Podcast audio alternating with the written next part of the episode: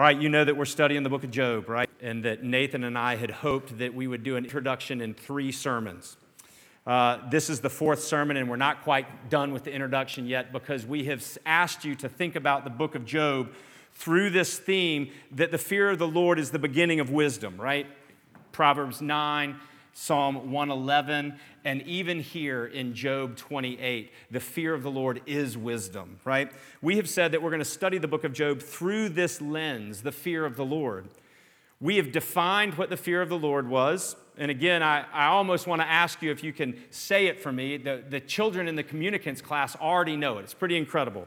The fear of the Lord is this, as we have defined it in these introductions the fear of the Lord is an awe filled orientation toward God in all aspects of life that lead to obedience. An awe filled orientation toward God in all aspects of life that lead to obedience. The fear of the Lord. The second sermon was why do we need it? And here's what we saw. We said that it was the foundational theme, really the key that unlocks wisdom literature for us. And Job is one of those books, Proverbs and Ecclesiastes being the other two. But we also said that by the fear of the Lord, our faith is sustained. We saw that God said in Jeremiah 32 that God would give us the fear of the Lord so that we might not turn from him. And then finally, we said that the fear of the Lord is necessary that our hearts might be softened and drawn into the suffering of others and even into the world. Nathan's last sermon was about how this fear of the Lord goes from our heads to our hearts. And we saw that it is a work of God's grace. It transforms us from being afraid to fearing. God promising His commitment to put the fear of the Lord in us with all of His heart and all of His soul. The last piece of this introduction that we want to bring before you today, before we jump into the book of Job, is the idea that the fear of the Lord is wisdom. This has four parts. The four parts is this what is wisdom? The second is, what is wisdom's value? The third is, where is wisdom found? And the fourth is, why is it so often connected with suffering? Four parts to today's sermon. Are you ready? What is wisdom? Where is it? What is its value? Where is it found? And why is it so often connected with suffering? Let's start first with wisdom. This chapter in Job, Job 28, asks the question twice where can wisdom be found? Remember, Job is in desperation here. Economically, he has been destroyed. His children have all died. His wife has encouraged, has encouraged him to curse God and go ahead and die. And he has been surrounded by three friends whom he calls miserable comforters. You could say that Job is in a place of desperation. And in this place, he writes this beautiful poetry of Job 28. I understand that iron and copper, silver and gold can be mined from the earth. The falcon doesn't get this and the lion doesn't get this, but men get this. But God, where can wisdom be found? He says. Maybe you say, wisdom is just one of those things that you know it when you experience it, right? When you bump into somebody and you go, wow, that was a wise person. But I want to press into that for a minute and ask us to consider wisdom. What is it? Why do you say of someone, that is a wise woman?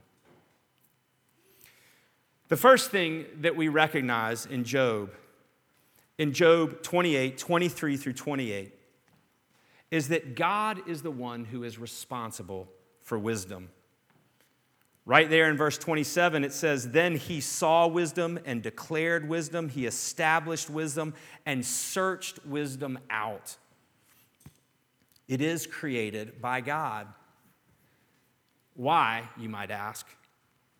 Paul tells us that God is the only wise God. How would we define the wisdom that is God? Maybe like this all knowing, all effectual ordering of all creation for his glory, right? This totality of God's power and ability, all knowing and all effectual ordering of all creation for his glory, the wisdom of God, an attribute of God, innate to him, to his very character and being. That is one way of understanding wisdom. But here in Job 28, we're also reminded that wisdom is created. Again, there in verse 27, Job uses the language of creation. God saw wisdom, declared wisdom, established wisdom, and searched wisdom out. This language of creation. This is where we often flip over to, to Proverbs 8. And when you flip over to Proverbs 8, you begin to see the wisdom that is on offer. You begin to see the created wisdom personified as this woman who cries out. The first stanza is a stanza of invitation. The second stanza is the nature and the role of wisdom in human life. In Proverbs 8, the third stanza is the stanza of creation of wisdom. That wisdom that cries out is the very imprint of God, the matrix on which all of creation serves to reveal its creator. Let me say that again. Wisdom, as Proverbs 8 defines it, is the very imprint of God, the matrix on which all of creation serves to reveal its creator. And then Psalm 8 ends with an invitation again. What's interesting is that wisdom says, when God created, I was there. In just a few weeks, we are going to hear God ask Job, Where were you, Job, when I created? Wisdom was there. But to sharpen the pencil one step further, what is wisdom? And what is the wisdom that is intended by the fear of the Lord is wisdom? And I want to argue, we want to argue, that this is human wisdom wisdom, the fruit that the wisdom literature claims is born from the fear of the Lord. Listen to this definition of wisdom the discernment of and conformity to the realities that govern all creation. Here it is one more time wisdom the discernment of and conformity to the realities that govern all creation. These realities govern all creation because they are expressions of God's very character and being. This is the depth of the wisdom that is offered. It's the first of the four points. What is wisdom? Wisdom is the discernment of and conformity to the realities that govern all creation. The second question that we might ask today is what is wisdom's value? Job says in Job 28 13, man does not know its worth. If you turned over to, Proverbs 8, verse 11, you would read this for wisdom is better than jewels, and all that you may desire cannot compare with her. What is the value of wisdom? The very need to ask that question defines the problem. wisdom cries out. And she says in Proverbs 8 that I'm better than jewels. Everything that you could desire is nothing compared to me. Job says that we as human beings do not know the value of wisdom's worth. Again, in Job 28, the context is the pursuit of hidden treasure within the earth. But even in the midst of that, the missing of the point of wisdom. That section of Job that says, Where can wisdom be found? is bookend by these cries. The deep says, It's not found in me. And the sea says, It's not with me. And then in verse 22, Abaddon and death, the place of death. We have heard rumor of it, but understand it's not with us. These bookends of chaos, of fear. And what do you do in the midst of fear and chaos but seek control and seek the treasures? But what is the value of wisdom? The difficulty of defining the value of wisdom is that there's so many other things that we as human beings seek to place value in. The truth of the matter, if wisdom is the discernment of and the conformity to the realities that govern all creation, the truth of the matter is that we don't, as human beings, want to conform to the created order. Do you remember Genesis 3? Do you remember why Eve and in turn Adam ate the fruit? We are told that the fruit, that the tree was a delight to the eyes, and the fruit of the tree was desired to make one wise. The temptation of this world is wisdom and the pursuit of wisdom apart from God. Because our pursuit for wisdom apart from God encourages us that we are in control. And the reason that we do not value biblical wisdom that comes from the fear of the Lord is because we want to define reality. This is the quote that I gave you in the order of worship on the very front page, where C.S. Lewis's words are embedded in this larger paragraph. He says this for the wise men of old, the cardinal problem had been how to conform the soul to reality. And the solution had been knowledge and self discipline and virtue.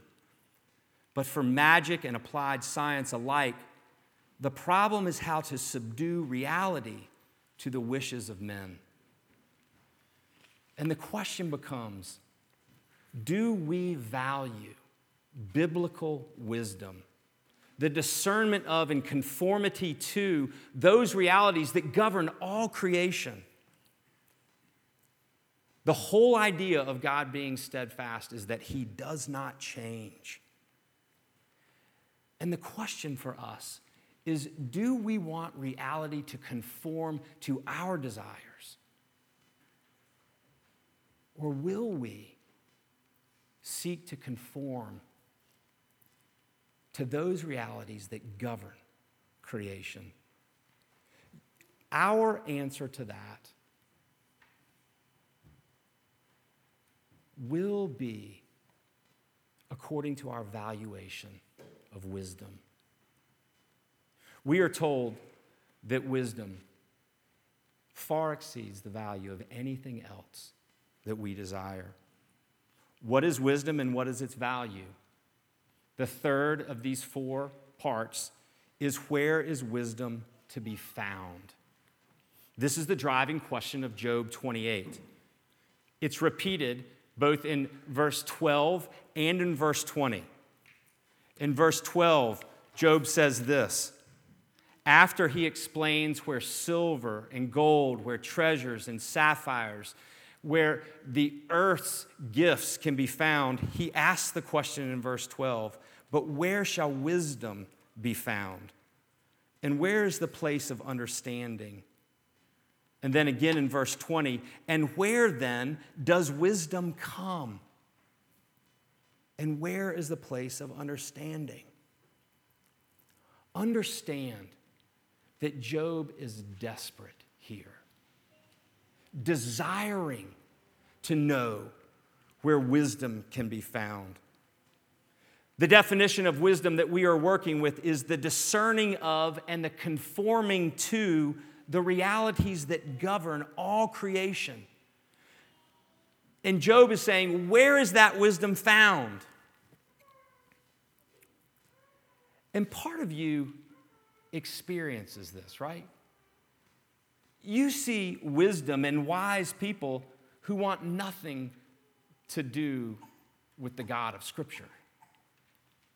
We all see it. And we know that there are these places and times in our lives where wisdom can be found. Historically, it's often been called in those thin places. One popular writer writes about thin places like this those places where the distance between heaven and earth collapse.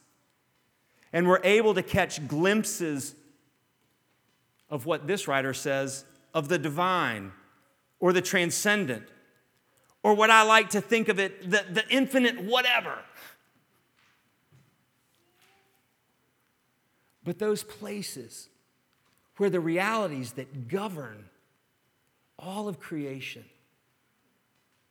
seem right next to us.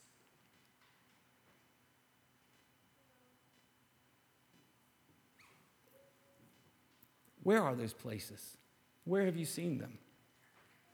A lot of people want to point to nature. Sometimes we see in the love of a parent and a child a deep reality that governs all of life. Or how about death? We don't attend enough funerals. Death being one of those places where the reality that governs all of creation is right there next to us. These realities can somewhat be discerned because we're human beings to some degree, there can be some conformity to these realities.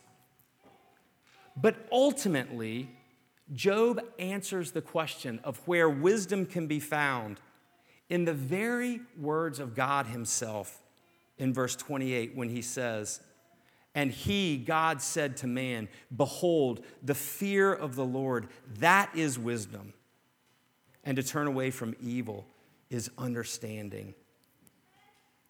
The more that we are in awe of God and who He is, the more we see His imprints on all of creation. The more we see those realities that govern all creation that point us to the Creator that aspect of creation that it's impossible to be otherwise because it is by the very hand of God Himself. My friend David was in this week, and I remember like it was yesterday when he was studying for the MCAT some 20 plus years ago, and we were in the parking lot of the church where I worked at the time. And he said this to me, and it's never left. He was having to study calculus as a 34 year old, and he was about to pull out his, cha- his hair because anybody of that age realizes we can hardly learn anything anymore. And he actually said, I don't want to just know calculus, I want to know the God that calculus reveals. That is the fear of the Lord that leads to wisdom. In my opinion, as one who doesn't know many things technologically speaking, Wisdom is the reason why AI will never achieve the goals of human intelligence. It's not about gathering more information, it's about the discerning and the conforming to those realities that govern all of creation.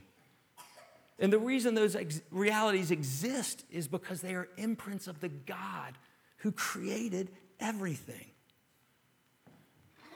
We read in Jeremiah, in the ninth chapter, that Jeremiah has something to say about wisdom too. He says in verse 23 Thus says the Lord, let not the wise man boast in his wisdom, let not the mighty man boast in his might. Let not the rich man boast in his riches, but let him who boasts boast in this that he understands and knows me, that I am the Lord who practices steadfast love, justice, and righteousness in the earth. For in these things I delight, declares the Lord.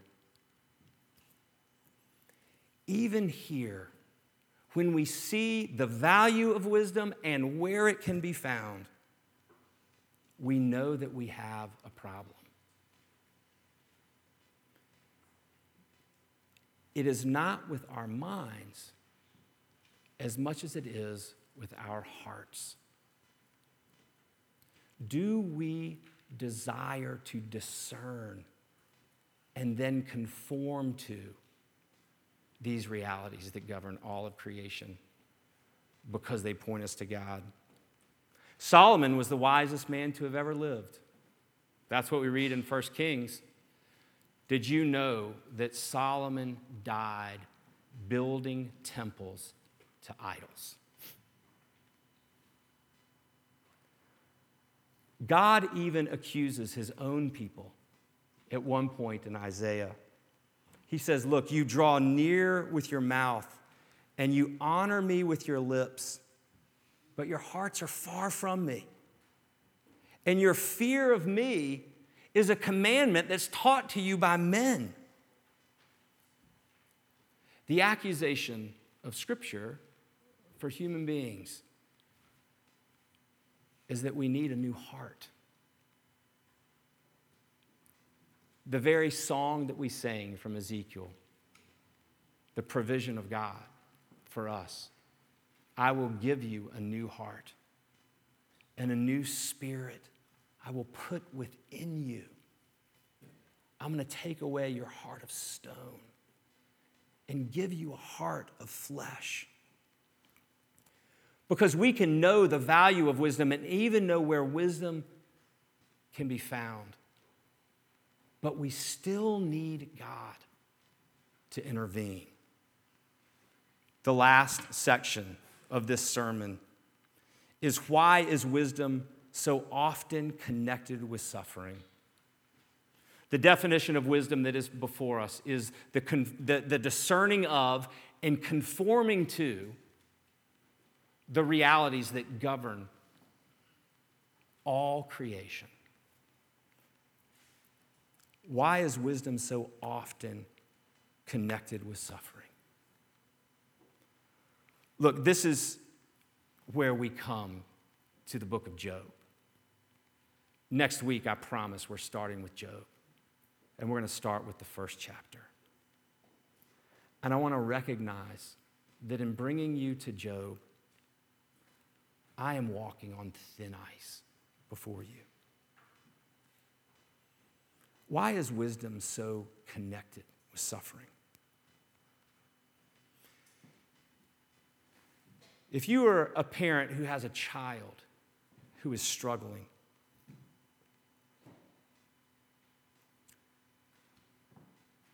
you are going to look for another parent who has had a child who is struggling and you has yet survived. You're going to go and you're going to ask the question, What did you learn one of the wisest things that anyone ever shared with me. And this was a conversation with a child, but really it could be with a conversation with anyone.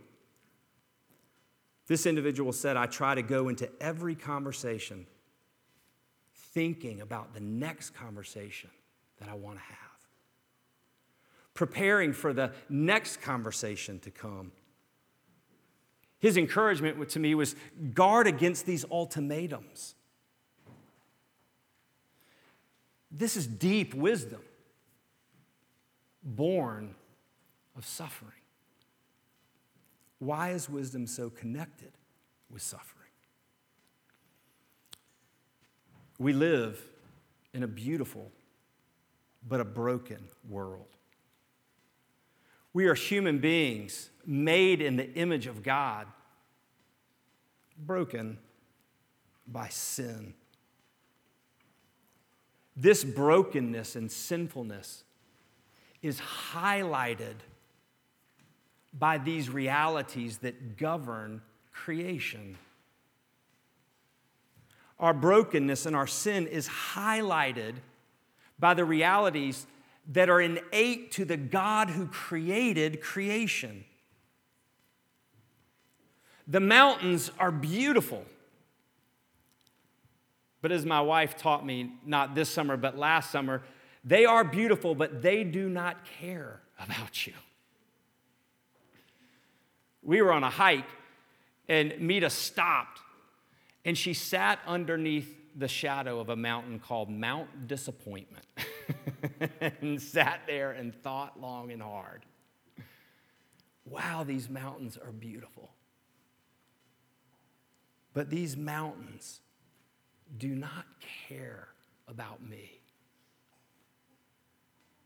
We see the love of a mother and a child. But almost immediately, we hear in the news the horrific, almost unfathomable tragedy of child trafficking. And we are undone by it. And what hangs over all of our heads is death. That reality that God has clearly said is a result and a punishment of sin, but one that all of us come face to face with. In this absolute desperation, of this beautiful yet broken world, of the glory of being a human being, and yet the sinfulness that marks every corner of our hearts and beings. Job 28 13 reminds us that wisdom isn't found in the land of the living until something took place. until the one to whom wisdom points entered into our suffering. When you read Proverbs 8, you're almost tempted to think, wait a minute, wisdom sounds a lot like Jesus here. And there's a huge temptation there because you read Proverbs 8 and you're like, wow, wisdom was there at creation. Wisdom was, was at God's right hand like his workman. Wisdom rejoiced in the creation of mankind with God. But it's better to understand that wisdom is a type and that Jesus is the reality. Jesus is not just the personification of wisdom, but he is the one who surpasses wisdom in every way. He is the Son of God who suffered for us. Jesus Christ, as Isaiah 11 says, the one on whom rested the spirit of wisdom and the fear of the Lord, died and was raised. And in faith, we are joined to Him. And by the power of the Spirit, any who are joined to Christ are given a new heart and a new spirit put within them. That same heart is the heart that God promises in Jeremiah 32 to give the fear of the Lord, that we might not turn away from Him. And as somebody said this week to me, grace doesn't just save us, grace heals us. That we might fear the Lord and that we might know this wisdom. Because in Jesus, who entered into our suffering, who connects for us wisdom and suffering, we see the exact imprint of the Father, who governs all of creation by his very being. Because he alone is wise.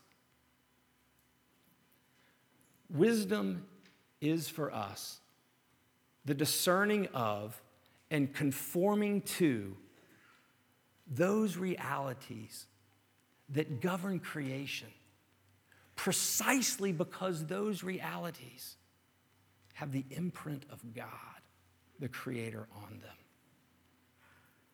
And this connection is made in Christ, who has entered into our suffering. We need wisdom because this life is so difficult and complicated. Our brokenness breaks in so many directions. Listen, if we only talked about our reactions to the pandemic, that would be one place where we would say, wow, we need wisdom. And listen, Christians who come to this issue of how do we respond faithfully in this pandemic find themselves faithfully responding differently. And you go, how is that wisdom? But see, wisdom doesn't take away the complexity. Wisdom recognizes it and forces us to humility before the God whom those complexities point us. We respond differently in wisdom. But one of the things that ought to be the same for all of us Christians is that fearing the Lord and the wisdom that follows ought to lend for us peace that passes all understanding, that drives out fear, that allows us to love each other as we are loved by our Father, and that allows us to see a hurting world and enter into it. We have looked at what wisdom is. We have asked what the value of wisdom is. We have asked where wisdom is found. And hopefully, we have seen why wisdom is so often connected with suffering. Next week, we will start with the first chapter of Job